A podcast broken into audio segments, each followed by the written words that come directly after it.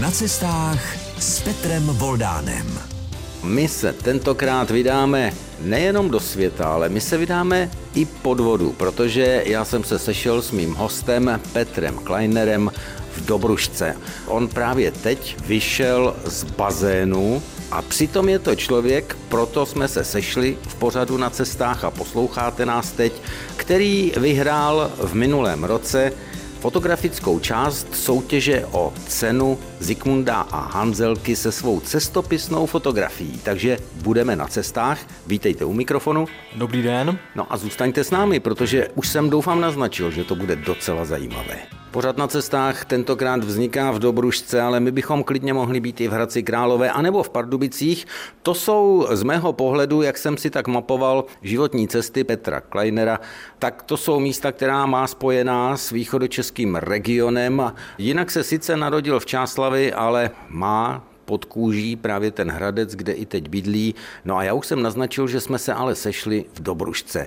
Jak se vítěz cestopisné fotografie dostane do Dobrušky a do bazénu. Dobruška má naprosto úžasný a podle mě jedinečný bazén, jak tím, jak má kvalitní vodu, ale tu atmosférou, kdy ten bazén je někdy z roku 80 nebo něco takového. A mi se strašně líbí genius locí, který ten bazén má, proto hrozně miluju ten bazén. To se nedá odolat. Jenomže Petr Kleiner tady nebyl jenom tak plavat nebo se cachtat v bazénu, on má sebou i tady v kavárně, kde jsme se sešli kufřík a v něm má spoustu vybavení. Musím přiznat, že jsou tam různé schránky, hadičky, měřidla a já jsem tam ten fotoaparát skoro ani neviděl. Jaká fotografie zrovna dnes vznikala? Zrovna dneska to bylo speciální, kdy jsme natáčeli takový krátký film, jenom jak se vlastně fotí pod vodou a jak ty věci vypadají. Jsme si říkali, uděláme krátký film, aby bylo vidět, jak ty fotografie vlastně vznikají. Tomu se taky dostaneme, ale protože jsme na cestách, tak pojďme k té mobilní Indii. To je název vítězné fotografie, za kterou převzal cenu Petr Kleiner v zrcadlovém sále na zámku v Dobříši minulý rok. Potkali jsme se tam spolu. Já jsem tam tehdy na rozdíl od letošního roku nebyl v roli porodce, ale v roli nominovaného na cestopis roku, pokud jde o knížky, ale v té fotografii byla také docela velká konkurence. Já když se podívám do svých zápisků, tak tam byla fotografie ze země na měsíc, skákači pochází z Bangladeše, další snímek byl ohnivý muž z Ugandy, pes a siamská dvojčata. Čím vy si myslíte, že mobilní Indie jako vítězná fotografie cestovatelská oslovila tu porotu? Hmm, to je zajímavá otázka. Je to spíš možná otázka na porotu. Moje taková teorie, protože jsem u toho samozřejmě nebyl, toho rozhodování je, že ta fotografie působí takovým jako trošku bezčasím, že velmi těžko budete odhadovat, jestli byla nafocená v roce 1950 nebo v roce 2020, díky tomu, že ti místní lidé jsou oblečeni tak, jak byli před lety, jak byli oblečeni jejich rodiče. Vypadá to velmi podobně, ale zároveň je tam takový velký kontrast, jako všude na světě, že najednou oni mají všichni, a opravdu všichni, mobilní telefony. A to si myslím, že bylo to, co tu, pro to oslovilo. Jakoby ten kontrast mezi tradičním životem a mezi tradicemi a mezi mobilní přítomností. Já myslím, že to je věc, se kterou se setkáváme i při těch svých cestách mimo tradiční země, protože člověk uvidí dnes už i duchovního v různých částech světa s mobilem v ruce a podobně. No, Petr Kleiner, vítěz téhleté soutěže, tak ten skromně říkal, že otázka by byla na porotu, tak já můžu hned citovat předsedkyni poroty Veroniku Souralovou ze zdůvodnění, proč Petr Kleiner získal tu cestovatelskou fotografii fantastickou cenu soutěže Hanzelky a Zikmunda v minulém roce. A porota prohlašuje. Výjev s jednoduchou kompozicí na první pohled připomíná středověký obraz postav se zbožnými výrazy. Další pohled odhalí množství detailů, rozdílný styl oblečení jednotlivých aktérů a hlavně mobilní telefony, které vládnou současnému světu napříč všemi kulturami máte nutkání se k fotografii stále vracet a přemýšlet o jejím významu. Takže vlastně porota řekla to, co vy si myslíte, že mohlo zabodovat. To jsme se, myslím, dobře shodli a ten kontrast mě také zaujal. To bylo i to, proč jsem tu fotografii vlastně také nafotil. Bylo víc fotografií, které jste přihlásil do cestovatelské soutěže? Bylo jich tam víc, ale protože je to cestovatelská soutěž, tak pro mě Indie bylo velmi silné téma. Těch fotografií bylo samozřejmě hodně a bylo spíš obtížné jakoby vybrat jenom ty tři nebo čtyři, už si nepamatuju přesně, kolik bylo nutné do té soutěže. Jak se fotí v Indii? Nemyslím teď fotografie takové ty turistické, když tam přijedu já, tak samozřejmě budu zachycovat různé památky nebo zajímavosti odlišné od nás, ale jak fotí fotograf, který se v podstatě, dá se říct, fotografií živí? V Indii se fotí opravdu velmi, velmi dobře, na rozdíl od Evropy nebo od jiných jakoby, zeměpisných šířek, nebo jak to nazvat. Ti lidé fotografii vlastně přijímají bez problému, nemají problém se nechat vyfotit. Naopak, vy máte problém v tom, že vám často chtějí pouzovat a vy nechcete, aby vám pouzovali. Vy chcete zachytit opravdu reálný život a ne pouzu, kterou ten člověk jakoby, si sám nějak nastaví nebo něco podobného. Takže musíte začátku překonat takovou tu první bariéru, aby už přestali pouzovat a začali normálně žít, normálně fungovat a potom můžete fotit vlastně cokoliv, kdekoliv. Absolutně není problém přijít třeba do školy do školy mezi děti, mezi učitelé a fotit ve škole, což si úplně v Čechách nedovedu představit, kdyby to takhle dobře fungovalo. A musíte se bránit ještě jednomu fenoménu, protože nevypadáte úplně jako Hind, aspoň ze začátku, tak se každý s váma chce fotit. A v té chvíli je to hodně složité se z té situace dostat ze ctí, a, aniž byste nějakým způsobem naštval nebo něco podobného. To je další jako trošku bariéra, ale chvilku jenom, to se dá vyřešit vždycky ale zároveň já jsem tam putoval poměrně dlouho, relativně samozřejmě plus minus nějaký měsíc a později už jsem dostal konečně barvu, kterou měli místní, zároveň mi narostly fousy, takže už jsem začal trošku podobat těm místním a dokonce jsem ve finále si koupil i kalhoty vlastně na trhu a tak dále, takže už mi na ten první pohled nepoznali, že jsem cizí. A to mi velmi pomáhalo v tom focení, že už jsem byl takový trošku víc asimilovaný do té kultury a do toho, jak tam ty lidé vypadají. Jsme na cestách, na cestách jsme s Petrem Kleinerem, vítězem cestovatelské fotografie v soutěži Zikmunda a Hanzelky. Na vlnách Českého rozhlasu slyšíte možná v kulise, protože jsme se sešli v Dobrušce v kavárně po té, co fotil a natáčel film o tom, jak se fotí pod vodou. Já sice říkám, že jsme se sešli v kavárně, ale teď přijde ke slovu můj cestovatelský kufřík. No a já tu mám první v úvozovkách překvapení. Já tady mám sáček čaje, protože já si myslím, že jsme se klidně mohli sejít v čajovně, je to tak? Určitě. Čaj je pro mě velká vášeň už velmi, velmi dlouho, takže když byste přišli domů, tak objevíte stovky mističek a různých konviček a k tomu nějaký čaj a tak dále, takže 100% trefené téma. Trefené téma možná i proto, že ten čaj je speciálně ze Sichuanu a já jsem ho vybral na schvál, protože v Sichuanu jsem natáčel s českou televizí o sichuánském čaji. On čaj podle všech dostupných pramenů se rozšířil do světa právě ze Sichuanu. Nakolik to je pravda nebo není pravda, nechme stranou, ale spojuje Petr Kleiner svoje cestování za fotografií také s tím čajem? Protože ty mističky ty asi budou z různých regionů také. Já se snažím v tom regionu vždycky si nějaký čaj určitě jakoby dát, tak jako pí místní. Někdy úspěšně, někdy ne, záleží na tom, jaký stát to je, jaká kultura, jak se k tomu čaji chová. Hodně mě třeba bavil čaj v Turecku, který není úplně typicky čajovou zemi, i když trošku taky, ale takové ty jejich pražené čaje ryze mě úplně upoutaly. Problém je, že už si ho doma nikdy neuděláte tak dobře, jako na tom místě. to se nikdy nepojede. Teď jsem se trošku začal tvářit, když jsem slyšel Turecko a čaj, protože řada našich posluchačů to má spojené nejenom s kafem, ale dokonce i s tím Turkem pomenovaným podle toho, takže vidíte to, naše obzory na cestách se rozšiřují i na turecký čaj, ale kde ten čaj byl nejchutnější? Já takhle úplně neumím říct, protože ten čaj vždycky má nějaký svoje spojení s tou kulturou, s tou zemí a v té chvíli v té zemi je skvělý. Kdyby se tam dal jiný čaj do té kulty, tak by to nefungovalo. Takže pro mě je to jakoby vždycky taková těžká volba, byť jsem milovník zeleného čaje, na druhou stranu třeba zrovna zmíněné Turecko, ten jejich černý čaj silný mě velmi bavil. Jediný problém, který tam byl, je, že ho nikdy nedostanete neslazený. A to je vždycky velká diskuze o tom, že chcete mít neslazený čaj, považuji vás za úplného blázna, ale po nějaké větší diskuzi to většinou nějak dopadne, ale je to docela složitý někdy. I to se může na cestách stát. Ta čajová vášeň vaše vás zavedla ještě do které země? A nebo kam byste se rád podíval? Ne kvůli fotografii, ale kvůli čaji. Tam mám úplně jasno a je to cesta, kterou přemýšlím z více důvodů a je to Japonsko, které má úžasný čaje, ty jejich čaje miluju, jsou to dneska moje nejoblíbenější čaje jako takové. Ale je tam ještě jedna zajímavost, kterou se vrátím zpátky k původnímu tématu focení.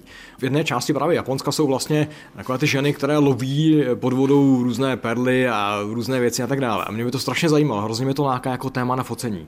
Spojit jakoby tuhle věc čajovou a zároveň podvodní focení by mě hrozně bavilo a mám to napsané, že to musím uskutečnit co nejdřív.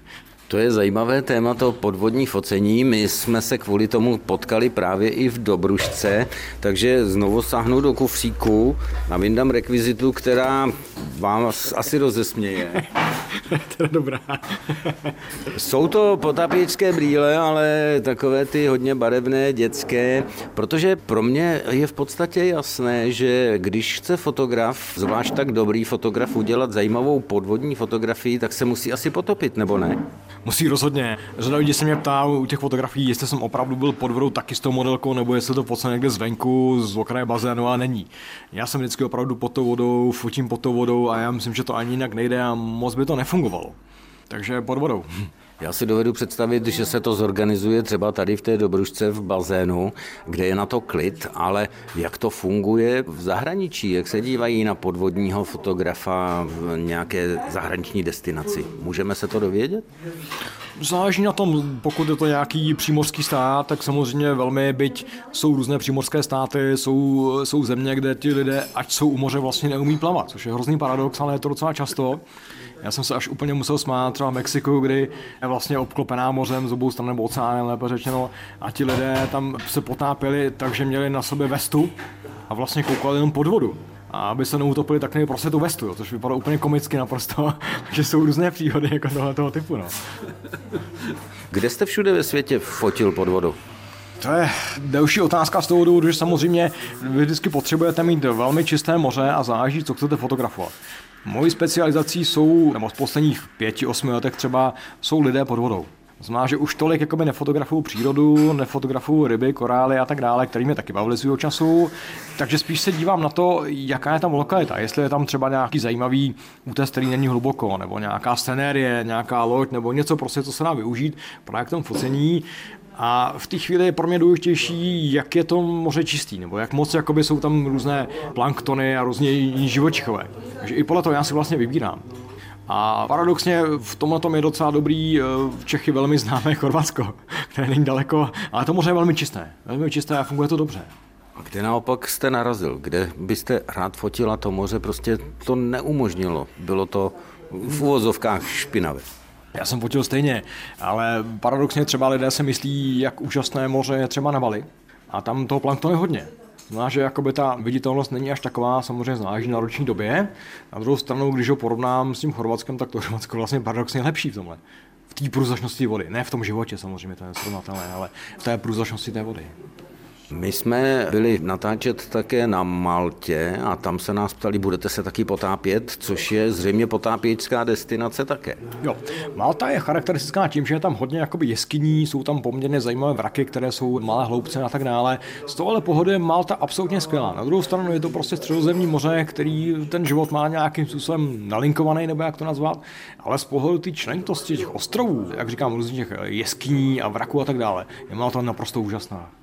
Máte to takový malý cestopis v pořadu na cestách mořský a podvodní cestopis s Petrem Kleinerem, vítězem cestovatelské fotografie roku v soutěži Zikmunda a Hanzelky. Ta soutěž bude pokračovat i letos, už bohužel bez fyzické přítomnosti na dálku pana Zikmunda, který na sklonku minulého roku zemřel v úctyhodném věku 102 let, ale o to možná bude prestižnější získat nějaké to ocenění v této soutěži a to se povedlo právě Petru Kleinerovi. Tak zůstaňte s námi a uslyšíte další zážitky z jeho cest. Mezi tím, co jste poslouchali v pořadu na cestách Richarda Millera, tak trošku na přání mého hosta Petra Kleinera, tak já jsem tady pronikal do tajů potápění. Vy fotíte často modelky, i tady v Dobrušce to tak bylo. Co říkají ty modelky na to, že se v nějakém tom zajímavém oblečení, které pak dobře vypadá na té podvodní fotografii, také potápějí? Dokážou to? Různě jak které. Já si velmi rád vybírám modelky, které už mají zkušenost s nějakým potápěním, což je ideální kombinace, protože dokážou jednoduše dělat věci, které jsou pro mě důležité, nebo které bych chtěl nějaké póze nebo něčem podobným. A už to pro ně není problém. To je jeden případ. Pak je případ modelek, které se nepotápí, ale mají dobrý vztah k vodě, nebojí se. Tam to třeba chvilku trvá, z začátku to jde těžko, trápí se s tím a tak dále, ale pak se většinou dostanou do toho správného tempa a už to funguje dobře. Takže to je jakoby takový ten druhý příběh, Oba dva jsou zajímavé, oba dva směry. My cestujeme a potápíme se s Petrem Kleinerem v kavárně, slyšíte i takovou tu správnou kavárenskou kulisu, ale já znovu sahnu do svého kufříku, abychom se vrátili k tomu fotografování a vyndám něco, co možná ani naši posluchači už vůbec nevědí, o co kráčí. Popíšeme to jednoduše, je to krabička s filmem, ale filmem černobílým. Fotíte na cestách černobíle? Dneska už je to tak, že díky digitálním fotoaparátům fotíte většinou barevně a potom z toho děláte černobílou verzi, protože vám to dává víc možností, jakým způsobem tu černobílou fotografii vlastně vyrobit. A kdyby se náhodou přerozhodl, tak můžete stále ještě udělat tu barevnou. Takže pro mě je to jakoby taková jistější varianta nafotit to barevně a pak teprve udělat černobílou fotografii. Byl jste někdy na cestách s normálním fotoaparátem, který ještě měl film? Určitě, určitě. Dokonce mi stala taková příhoda, kdy jsem byl v Maroku na Sahaře na poušti a chtěl jsem fotit ráno za hezkého světla barevně na diapozitivy tenkrát, už možná také nepamatuju posluchači. A já jsem zjistil, že mám v kapse jenom černobílé filmy. Tak jsem z začátku byl takový naštvaný sám na sebe, že jsem udělal takovou blbost. Ale potom zpětně, když jsem ty fotografie dělal, tak jsem si vlastně gratuloval, že to bylo skvělý nápad, protože takové ty linie těch dun písečních a ta atmosféra raní té černobílé fotografii byla vlastně úplně skvělá. Máte čas se také trošku víc zajímat o tu zemi, než jenom o to, jak něco zajímavého výstižného a dobrého vyfotit v té zahraniční destinaci? Já si myslím, že je to skoro opačně. Mě to nutí, než do té destinace jedu, si ty věci nastudovat, podívat se na to, abych věděl, jaká místa tam jsou zajímavá, nebo co tam může stát, jak tam ty lidé fungují, jak tam vlastně celá ta kultura běží. To je před tou cestou.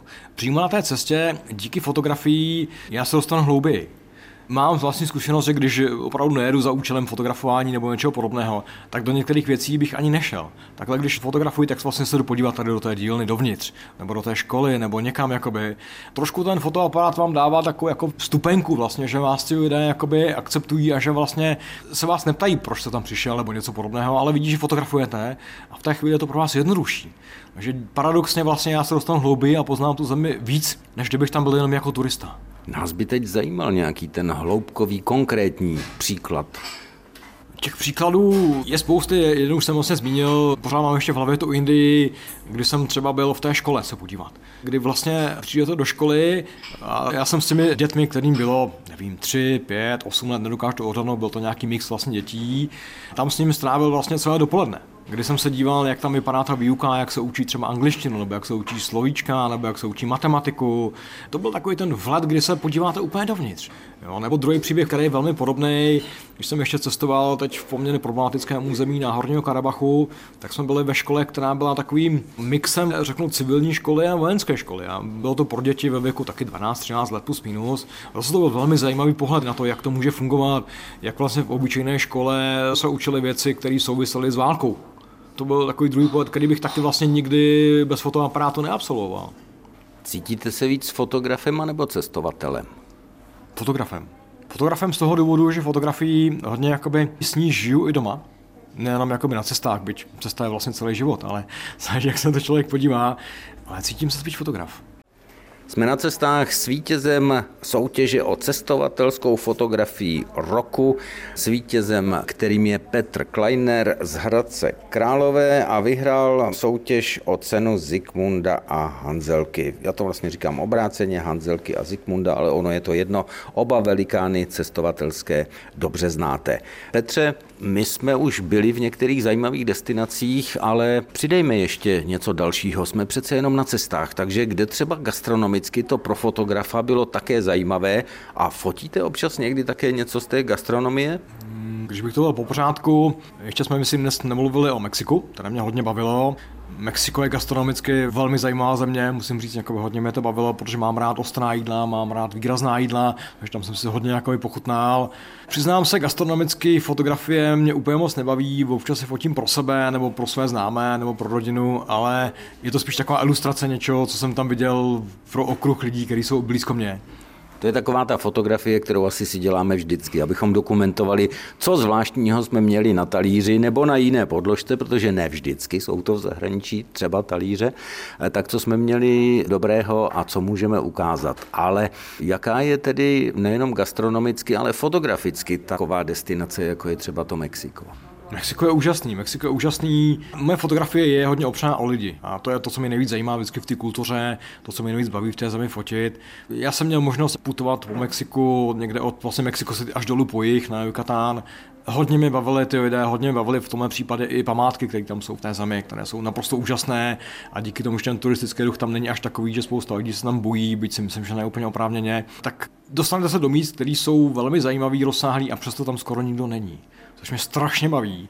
A strašně jakoby v té chvíli mě to umožní si vychutnat to místo. Vychutnat si ho, než když vám někde za zády běží dalších 100 lidí a už abyste šel dál a vy tam jste sám.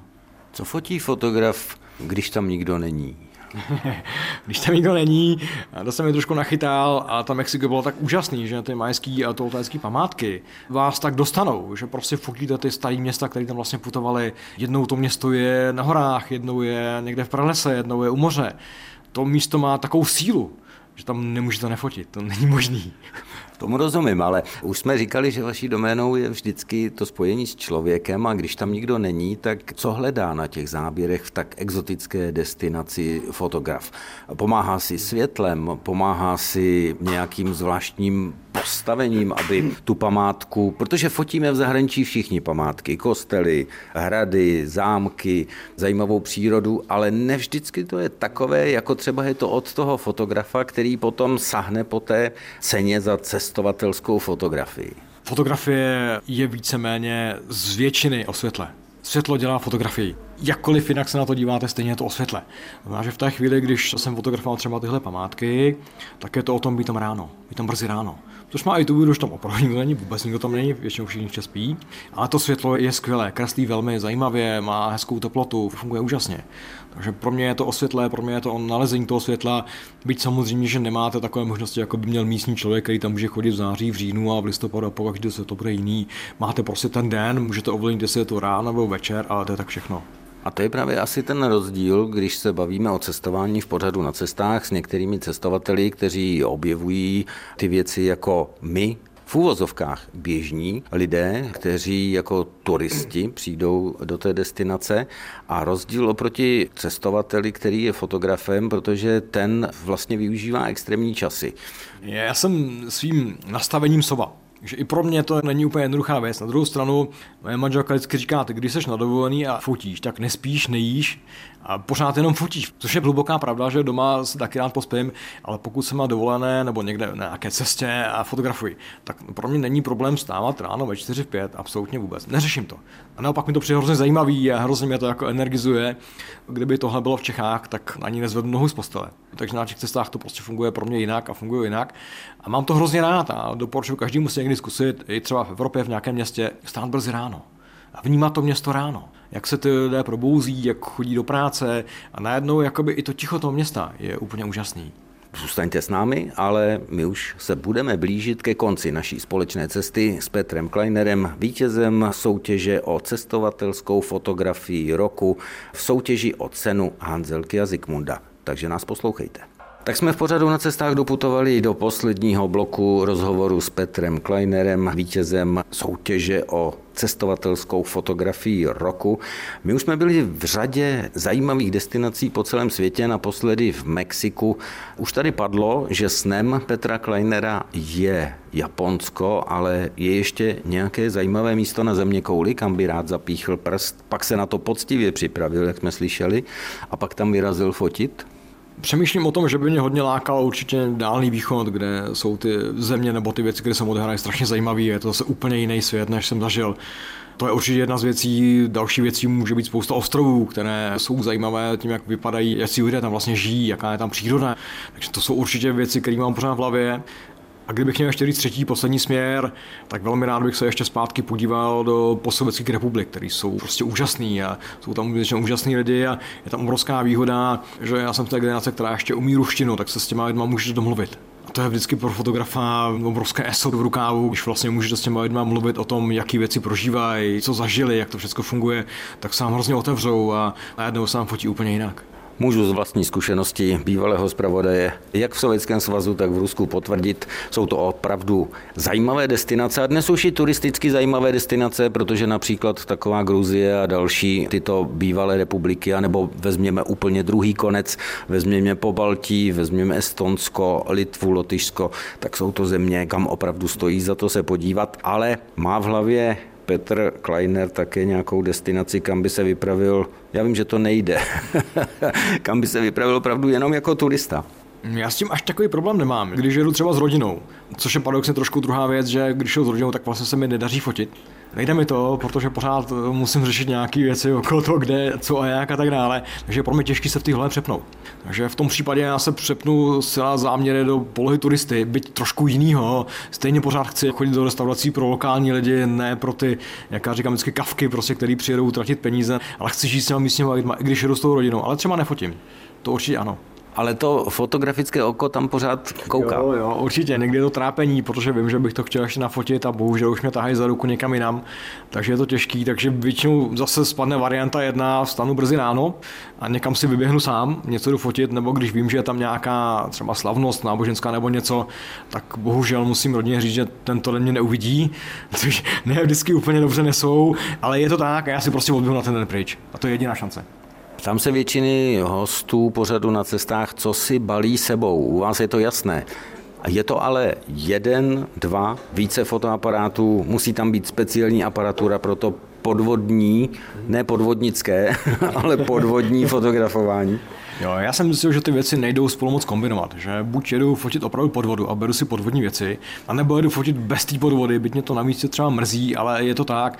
Nechce se mi, ale bylo by to obtížné mít sebou dvojitou aparaturu, dvojitý věci, je to strašně věcí, strašně krámů. Kolik a je to kil pro ilustraci? To může být klidně 30 kg, úplně v pohodě. Ale je, tam ještě jedna věc, a to je mentální, a to je možná ještě těžší. Jakoby. Pro mě obtížný si přepnout v hlavě, řeknu, z dokumentární fotografie na fotografii inscenovanou, což jsou ty podvodní scenérie, mám ty modelky. Já nejsem schopný během jednoho dne v hlavě si přepnout z jedné škatulky do druhé. To je pro mě hrozně obtížný. Několik jsem to zkoušel a nejde mi to. Nedokážu to. Takže i proto říkám, hele, jdu fotit buď tak, nebo tak, ale obojí dvojí neumím. A se týká druhé části ty otázky, já se snažím být naprosto minimalistický a snažím se si brát co nejméně těch věcí, Jednak se o ně nechci starat. A druhá věc, já jsem zjistil, že čím víc se toho beru, tím víc se to rozptiluje. Když prostě si beru jenom pár věcí, jenom jeden objektiv, dva objektivy, jeden fotoaparát, tak vlastně tolik nepřemýšlím, s čím bych to chtěl nafotit, ale fotím. A to je hrozně osobozující a osvědčilo se mi to velmi, že v té chvíli jakoby to, co nafotím, je vlastně lepší, protože nepřemýšlím tolik o technice, ale víc o tom obraze, víc o tom, co se děje. Říká na závěr našeho pořadu na cestách Petr Kleiner, který za fotografii Mobilní Indie zvítězil v soutěži o cestovatelskou fotografii roku ve třetím ročníku soutěže o cenu Hanzelky a Zikmunda. Moc děkuji za zajímavé zážitky. Já děkuji za pozvání. A vy zůstaňte s námi. Zase za 14 dnů budeme společně na cestách. Těší se na vás Petr Voldán.